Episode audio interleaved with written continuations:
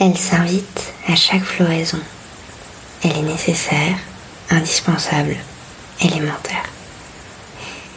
Elle s'épanouit à la douceur d'un caillou dans la rivière, au visage d'un enfant à la peau par les vacances, profondément endormi sur une paillasse, à la saveur d'un fruit mûr, à une tasse de café noir et profond, à une courgette charnue qui frémit dans la poêle, à la rondeur d'une table perdue dans le jardin qui attend patiemment les bergers et les bergères.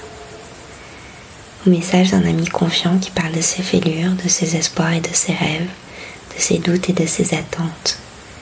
À la page d'un livre, d'un manuscrit et d'un poème. Dans l'orage qui gronde et roule dans la vallée, comme pour nous rappeler la fragilité. Dans l'odeur de hammam des jardins mouillés. Dans la main tendue et patiente.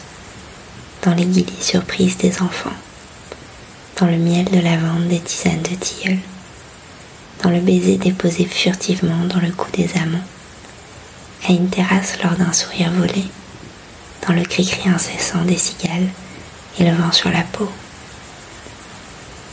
La douceur. Elle est si tendre qu'on pourrait parfois oublier de la chérir.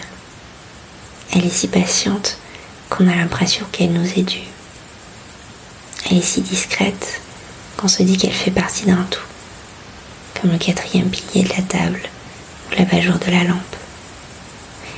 Pourtant, elle se cultive, elle se bichonne, elle s'enlace, elle se goûte, elle s'arrose, elle se bigne, elle se dorlote, elle se nourrit, elle s'attendrit.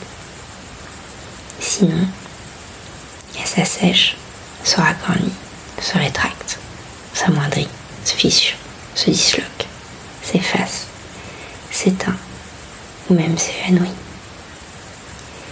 L'humanité.